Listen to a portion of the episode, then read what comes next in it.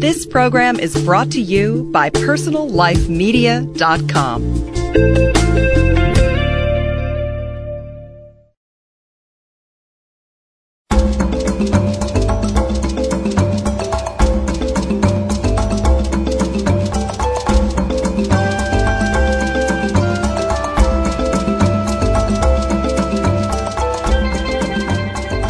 Welcome to the Joy of Living Creatively.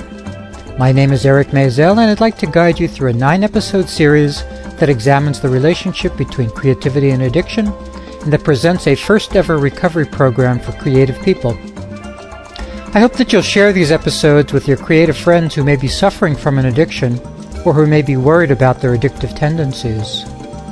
For a more complete examination of this subject, please take a look at my new book, co-authored with the addiction specialist Doctor Susan Raeburn, called Creative Recovery, a complete addiction treatment program that uses your natural creativity. It's just been released from Shambhala Books and is now available from Amazon and other booksellers. Today's episode is the eighth in the series. It's called Creating in Recovery.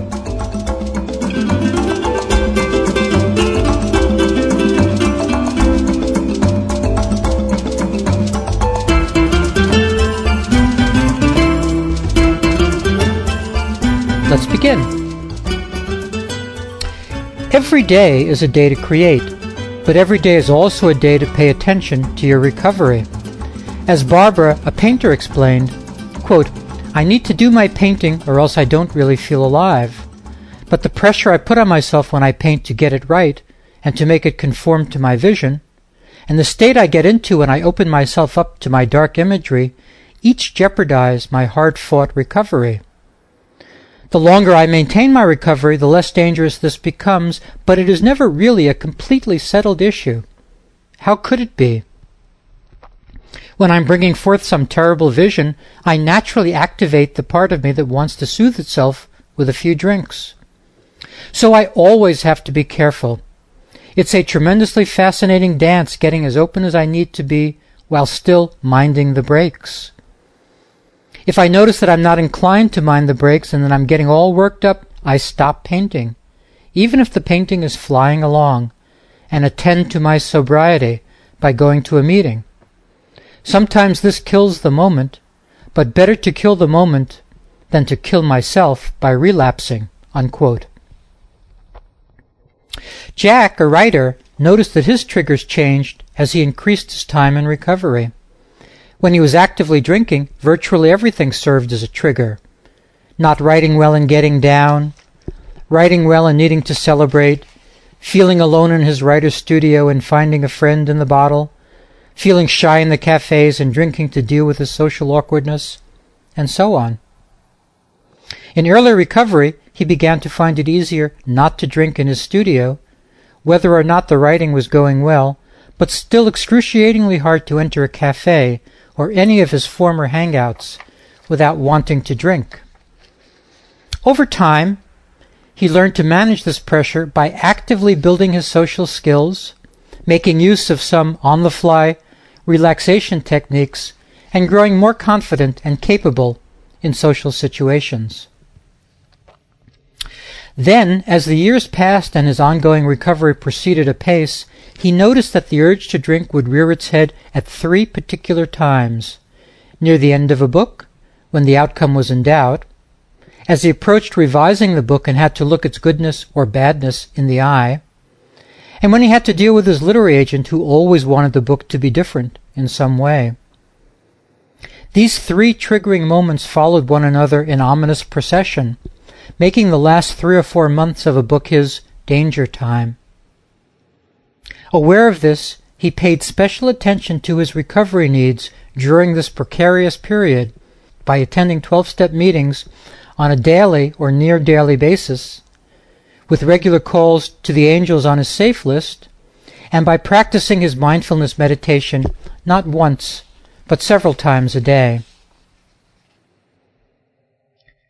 All of the following can prove relapse triggers in ongoing recovery: getting your creative work criticized or rejected, experiencing difficulty with a current creative project and beginning to feel discouraged and defeated, experiencing few or no marketplace successes and beginning to feel that you have no chance of success, experiencing great success and the mind-bending tumult that success and celebrity bring, suddenly believing that your creative work doesn't really matter, thereby opening yourself up to an existential crisis, enduring ongoing difficulties with a collaborator, literary agent, magazine editor, business manager, or other person on your creative or business team, and feeling dry, uninspired, uncreative, and empty, and fearing that this usually only temporary state this time will prove permanent. These are only a handful of the myriad triggers and difficulties that are likely to threaten your ongoing recovery. The creative process is, by its very nature, arduous, daunting, and anxiety-provoking, as is the creative life with its marketplace demands and cycles of highs and lows. No magic bullet can make these realities vanish, and no artist, no matter how mature and sober, can handle every challenge of the creative life and the creative process with complete equanimity. What each creative person in on- an ongoing recovery must do is bravely, mindfully, and constantly work his or her recovery program, paying special attention both to his or her need to create and to the dangers to recovery that the creative process and the creative life inevitably bring.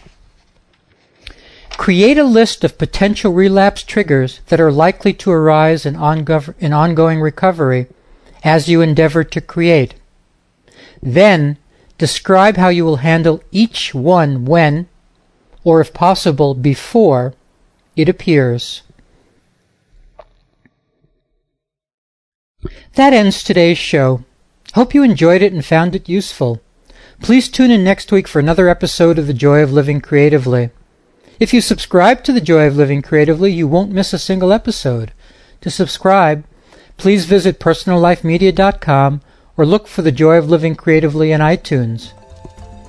If you found today's episode useful, I hope that you'll purchase your own copy of Creative Recovery, available now from Amazon and other booksellers. And I hope that you'll visit my website to learn more about my books and services. To visit, please head over to eric maisel dot com. That's E R I C M A I S E L dot com. Thank you for listening. Find more great shows like this on Personal Life Media dot com.